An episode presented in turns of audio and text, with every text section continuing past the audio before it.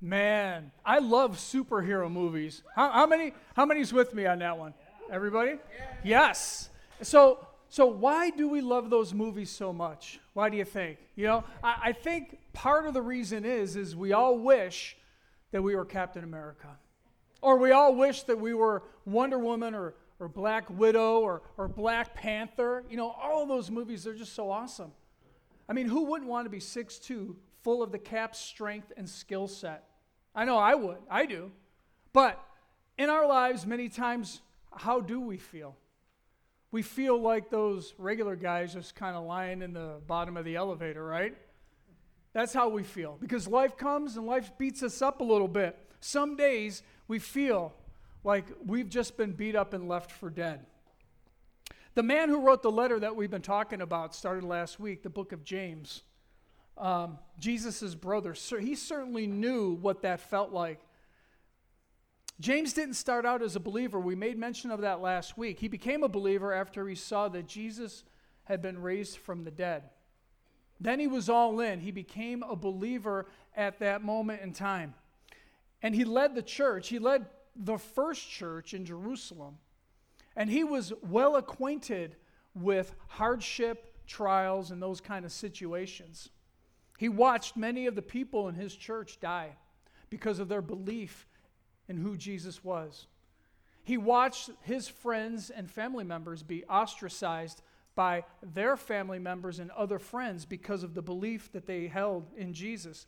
He watched the authorities, Jews and Romans alike, put a lot of his friends, his flock basically, in prison. They endured hardship and they even were killed and martyred for their faith. After a while, I'm sure James felt pretty beat up, just like those guys that were in the bottom of that elevator in that scene that we just watched. And if you were with us last week, uh, you know that James suffered deeply himself because of his profession and faith of Jesus. Now, if you missed our message, you can always catch our messages online or on the, the podcast on your app. And uh, I would encourage you to do that maybe sometime today or this week because I loved how we started out the book of James last week. And we asked the question, and it's a question you might be asking yourself again today is why isn't God delivering me from this trial? Why isn't God delivering me from this trial? Now, that's an important question still today, but today I'm going to ask you a different question. Has it ever occurred to you that God is at work through the trial in your life? Is it possible that there is something really good, a really good outcome that is going to come about because of the situation that you find yourself in? In your notes, that's going to be part of our big idea today. So if you're taking notes, you probably received some notes on your way in. You can always go to the app we have notes that you can uh, fill out digitally and email to yourself. That's really handy. But the big idea for today is I can embrace this trial. I can embrace this trial. I'm just going to do a little bit of a recap. Back in James, we start off chapter 1, verses 1 and 2. Uh, actually, I want to read 2 through 4. It says, Consider it pure joy, my brothers and sisters, whenever you face trials of many kinds, because you know that the testing of your faith produces perseverance. Let this perseverance finish its work so that you may be mature and complete, not lacking anything. And last week, we all talked about the trial that each one of us face when we profess our faith in Jesus and either the ridicule or whatever comes into our lives because of who we are in Christ and who we identify with. And then I made mention that that principle can be applied to any trial that you're going through in your life. And that's what we're going to talk about today. Now, verses 5 through 8 from last week, uh, James talked about asking God for wisdom. And many of you indicated on your connection cards that that was a prayer that you were praying. And I prayed with you if you marked that on your connection card last week. Praying for God's wisdom in your life in whatever situation or trial you find yourself in. But then James continues talking about trials as he moves forward in the next few verses. So Let's read James 1 9 through 10. I'm reading out of the NIV. If you have your digital device fired up, you may be reading out of a different version. Verse 9 Believers in humble circumstances ought to take pride in their high position, but the rich should take pride in their humiliation, since they will pass away like a wild flower. What? What is James talking about here? that kind of seems a little upside down in the thought process. But what he's saying is here is I can embrace this trial. Actually, what James says is you should take pride in the trial that you're going through. uh, let me confess something. I, I don't take that position all the time. I don't take pride or I don't embrace trials that come into my life right off the bat. They're difficult. I don't like it. They're painful. Why do I have to endure this, God? There's a lot of those why questions going on. But this is what James is telling us. Why in the world would he say that? but James gives us two really good reasons why we should take pride or embrace this trial that we're going through in our lives. The first thing that he says here is number one in your notes this trial is putting me right where God wants me to be. This trial, whatever it is in your life, is putting you exactly where God wants you to be. Now, notice I didn't say that God is bringing evil into your life. We'll talk about that in a few weeks because James has some things to say about that. But we know that just being human, we're going to endure trials and situations and hardships just because we live on planet Earth. So, when we get into those situations in our lives, we're right where God wants us to be. Believers in humble circumstances ought to take pride in their high position. That's what I just read. You know, a couple translations use the word poor, which takes our minds to money and, and material wealth and stuff like that. But if you look at the Greek, the best translated definition in this instance here that James is using actually means humble or lowly. Humble or lowly. That's a lot different than poor in, in monetary value. James is calling us to be humble or take a position of lowliness. I have a couple definitions up here on the screen. Humble circumstances in the Greek means not rising far from the ground. Not rising far from the ground. Well, guess what? If I'm kneeling, what am I doing? I'm in a humble position before God, right? I am, I am humbling myself before the Lord. A lot of times in our worship time, many of you, or even myself, will kneel during certain songs just because we are humbling ourselves before God. That's what James is talking about here when he's talking about humble circumstances. And then he talks about the high position or the high rank or high position. Seems upside down. How can I take a humble position but yet be, have a high position? It just doesn't make sense. And so James is really confusing us here a little bit, but I want to bring some clarity as to what James is actually talking about. Both of these words is talking about position. If you remember, we've talked about this before at Connect, is when Jesus came on the scene, he leveled the playing field. It didn't matter what your social status was. It didn't matter if you were a servant or you were a master, or you were a Pharisee, or you were a tax collector. He leveled the playing field. All people are equal in God's eyes. And so that's what James is getting at here. I have a picture here of a big dog and a little dog. A little Chihuahua and a Great Dane. So the little Chihuahua, we'll call him the low position, right? He's taking the humble position. He's taking the low position. And the Great Dane, obviously, is much bigger he takes the high position. Aren't they cute? They're really cute. They're really cute. So when we are the, in the little dog position or the chihuahua position, we are exactly where God wants us to be. We're humble, we're lowly. What a paradox, though. If you really think about it, that's quite a paradox. And Jesus talked about this paradox several times in the Gospels. And I just want to just read a couple things that Jesus said about this paradox that we're dealing with today. In Mark 9:35, Jesus says this, anyone who wants to be first must be the very last and the servant of all. What? How can I be first if I'm last? I, that just doesn't make sense.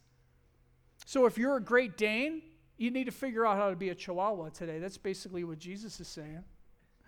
Jesus told a parable in Luke 18 as well, and he, he talked about two men going to pray. He talked about one being a tax collector and the other one being a Pharisee. Now, back in that culture, tax collectors wasn't it wasn't the IRS. I know that no, nobody loves the IRS, but hey, you know we pay our taxes and stuff. But back then, the tax collectors used to be taking tax for Roman authorities, and they used to add tax so they could line their pockets. So they were very deceitful, and nobody liked them. Everybody hated them.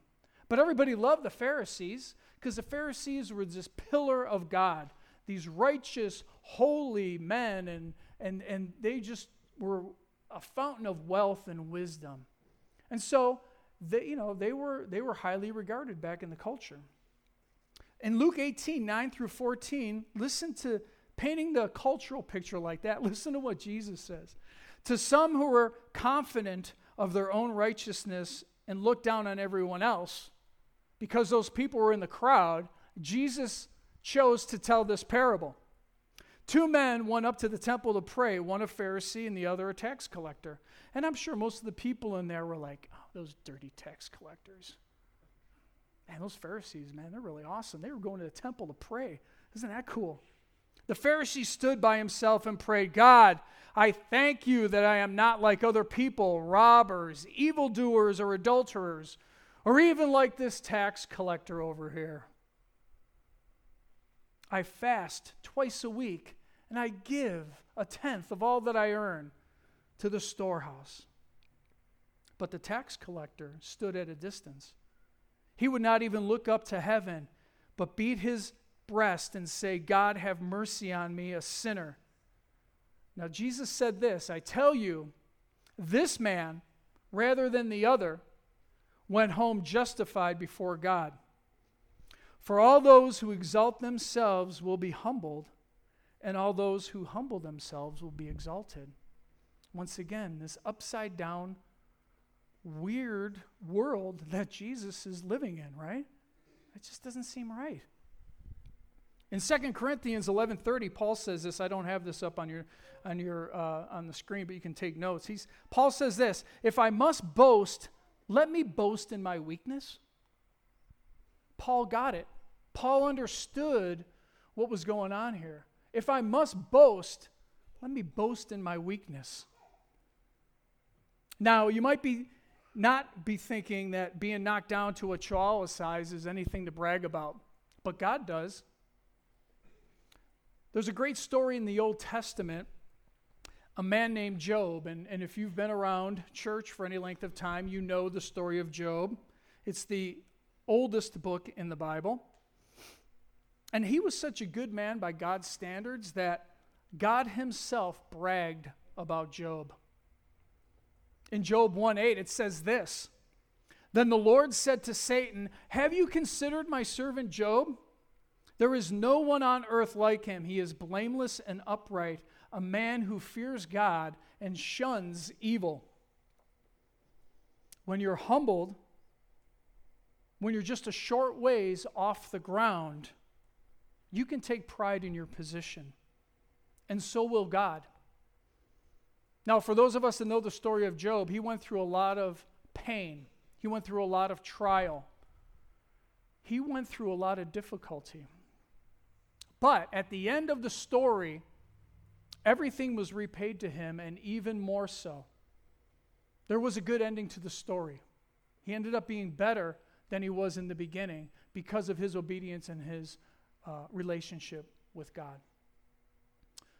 Uh, there's a friend of mine who uh, told Jean and I a story years ago. Um, she was growing up in Montana, and she found out that she had cancer of her shoulder. And what she ended up telling Jean and I is that she was honored that God would trust her with this cancer. We we're like, what? How, that's this upside down thing that we're talking about, right? That was her mindset. Man, that was so cool because she was a teenager at the time. She was a young Christian girl walking with the Lord just a few years. And she went through this cancer, multiple surgeries, chemotherapy, everything that goes along with cancer, especially in her shoulder. She could only her, sh- uh, lift her shoulder up this high. But she ended up playing sports in high school, in college, throughout her whole life. I mean, she, it was amazing. But for her to say that at that young age is exactly what we're talking about here. She believed and was honored that God would trust her with this cancer. Because why? Because that showed that her faith would remain strong through this difficult trial and situation. She understood something at, at a young girl, a teenager, that many of us may never fully understand. Amazing that she walked down that road. And she did. Strong relationship with the Lord. Strong relationship with the Lord. That's exactly what I'm talking about here. I can embrace this trial that I'm going through. So that's number one. Number point one is this trial is putting me right where God wants me to be. Number two, what do we learn here? This trial may be freeing me from an addiction to money. Now, I talked about in the beginning that we're talking about humble circumstances, but James goes on to talk a little bit about money, and it's very important that he, he talks about this. In verses 10 and 11, this is what we read But the rich should take pride in their humiliation, since they will pass away like a wild flower. How long are wild flowers here? in Montana, they're here like a month and a half, right? Because they either get burned up or then winter comes and they're gone, right? So it's fleeting. For the sun rises with scorching heat and withers the plant. Its blossoms fall and the beauty is destroyed. In the same way, the rich will fade away even while they go about their business. Some trials, especially ones that are humiliating for us, have to do with money, or more importantly, our reliance upon money. When we rely on money for our security and our comfort, it can become an idol in our lives. It basically takes the place of God. And realistically, you know, we need to be taken down a notch or two if that is our mindset. We really do. We really do. And it's painful, though. It is painful if we have to endure that because, you know, we become prideful of the money and the security and the comfort that it brings to us but it's taking the place of God in our lives. But if God is freeing me from the reliance upon money, what can I say then at the end of the day? I can embrace this trial that I'm going through. 1 Timothy 6:10 says this: "For the love of money is a root of all kinds of evil." So it doesn't say that money is evil, right? We need money just to live in this world. But the love of money is a root of all kinds of evil. Some people eager for money have wandered from the faith. That's disheartening right there. And per- pierced themselves with many griefs. That's what the love of money will do for you. Now, this week I recently heard a story of a connector. Um, who shared a, a, story in a trial that he's actually still going through, but he's embracing the trial that he's in. Now, this man grew up in Michigan, and he was kind of a scrawny guy. He got bullied by guys, and other girls wanted to date him, kind of like the Cap. If you know about the Captain America, it's kind of how he started out. Now, he had a little science fiction juice to help him out, right? But this guy didn't have that available to him. But he went uh, to college and university. He was studying business. And while he was at university, while he was in college, he started to kind of grow a little bit. He started to work out. And he, he, he became, you know, a tall, successful, you know, built kind of a guy. And he did a lot of construction too. He actually built his own house without a, a nail gun, Will. 28 ounce hammer. 28 ounce hammer. He framed and built his whole house. So this guy was a stud. This guy was built.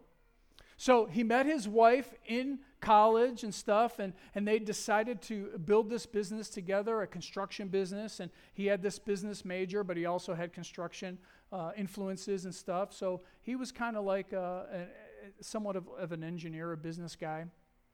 And so he went through and, and built a successful business. Ended up moving out to Montana, loved Montana, ended up settling out here, once again, developing a business and becoming very successful. But the thing that was always crouching at the door, and he was a Christian, they professed, professed their love for God, but the thing that was crouching at the door was his ego and his pride. He'd be working 14 hours a day, seven days a week to be successful. And, and he put that as an idol in his life. Well, drinking came on the scene and he started to go down that road. Now, from the outside looking in, you would think this was Mr. and Mrs. Captain America. They had the house, they had everything the cars, whatever, successful business and everything. But on the inside, things were falling apart. He went to a conference, a week long conference, came home, the house was empty. I mean, not everything was gone, but there was no one there. His wife and children had left. She had taken them. He didn't know. There was no note. He had no idea. They ended up moving in with family members. And things got worse for him. It went down a deep, dark hole pretty quick. Ended up moving back together and they tried to work it out, but just things were, were so fractured it didn't work out. Ended up getting divorced, and there he was left at the end of the day.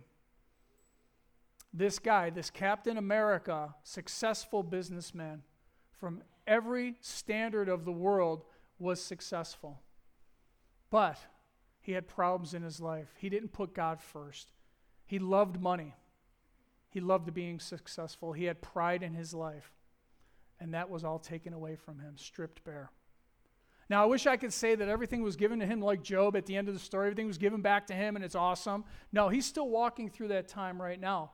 But he's embracing the trial that he is going through. He's back in church. He's back honoring God and being obedient to whatever God wants. He's humbling himself because of the situation that he found himself in.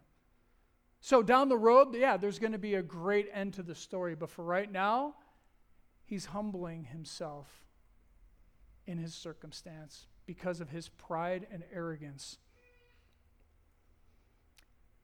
I can embrace this trial whatever trial you're going through in your life, you can embrace this trial. Number one, this trial is putting me right where God wants me to be. Number two, maybe this trial is freeing me from an addiction to money.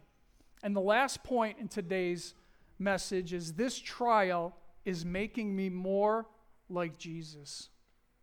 This trial is making me more like Jesus. Philippians 2 5 through 9. Some great verses talking about this. Let's go ahead and read them together. In your relationships with one another, have the same mindset as Christ Jesus. If you don't know what that is, he's about ready to tell you. Who, being in the very nature God, did not consider equality with God something to be used to his own advantage. Rather, he made himself nothing by taking the very nature of a servant, being made in human likeness, and being forced in appearance as a man, and being found, not forced, and being found in appearance as a man, he humbled himself by becoming obedient, obedient to death, even death on a cross. So, uh, this is the audience participation. How many of us have experienced difficult trials in our lives? 100%, everybody. Unless you're a little toddler in the back, uh, you probably don't know what I'm talking about. But for everybody else, each one of us has been through a difficult trial in our lives. But how many of us have experienced that leading to death? Well, obviously none of us, right? Because we're all still here alive. But Jesus did. Jesus embraced this trial for you and me the trial that he endured. He embraced the humiliation of being stripped naked and being beaten and being hung on a cross. He embraced the incredible pain of the Roman scourging. And if you've seen the Passion of the Christ, you know what I'm talking about. Very graphic, the ripping and the, of the flesh and the things that he endured. He embraced the half mile hike, carrying a hundred pound cross being carried on his exposed backs and shoulders. He embraced pain on the cross because of his love for you and for me. He traded his perfection for our imperfection. He took on all the sins and the penalty of death for those sins on our behalf. Man. He died for you and for me so that we might have eternal life and live forever with Jesus, with God the Father in heaven. And all we have to do is say yes to his gift that he gives to us.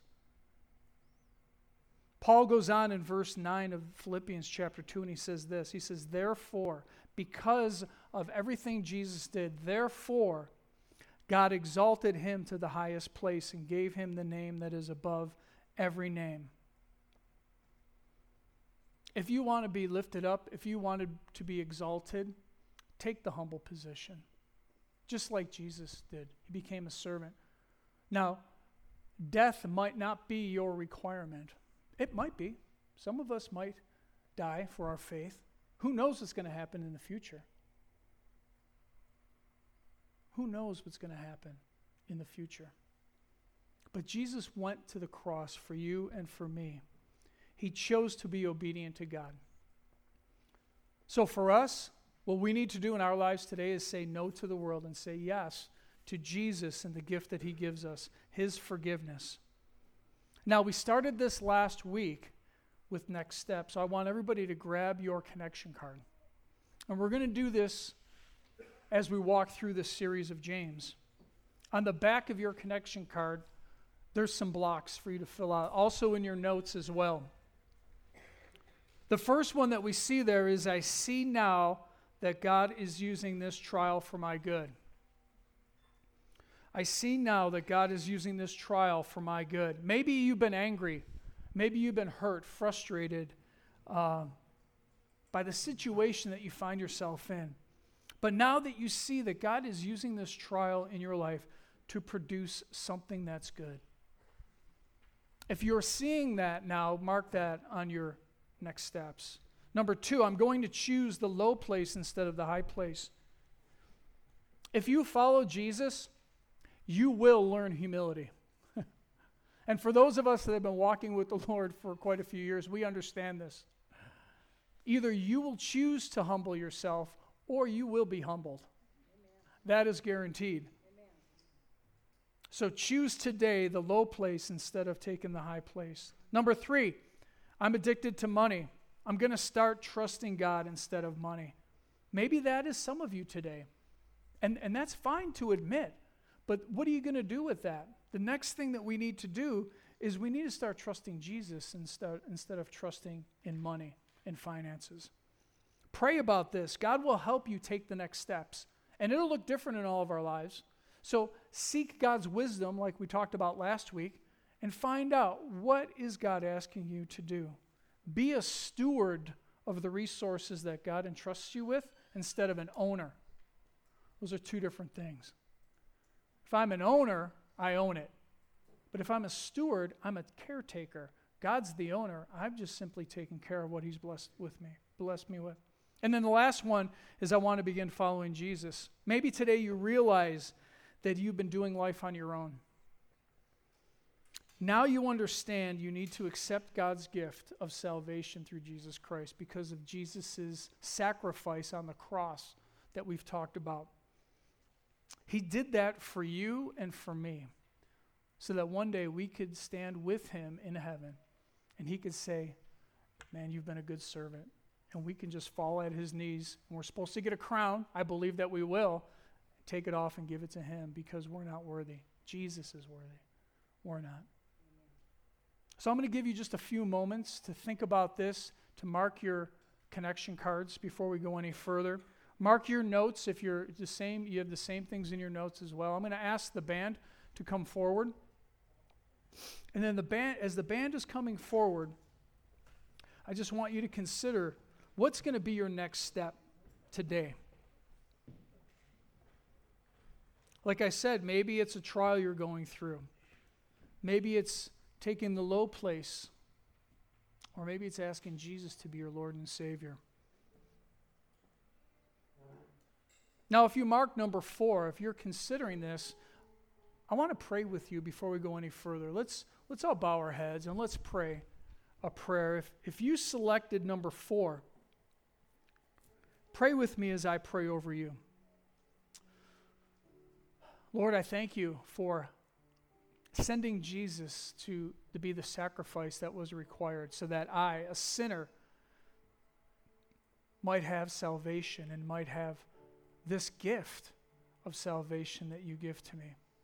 And it's something, Lord, that I'm looking forward to. I get to spend eternity with you. But it's something that I experience here today because of my confession, my profession of faith. I know I'm a sinner and I need Jesus to be my Savior. I believe that He died for me. And I believe that through that sacrifice, I now am I'm washed clean, is what the Bible says. It's like I've never sinned because I have humbled myself right now. And I've accepted Jesus as my Savior. And now, Jesus, I ask that you would help me in my life. You, salvation is for us today. Help me live this life that would honor your sacrifice through my actions. Change me from the inside out. Change my mind. Change how I think. Enable me to, to follow after you with all of my heart. I believe you're going to do that for me today as I pray this prayer. In Jesus' name we pray. Amen.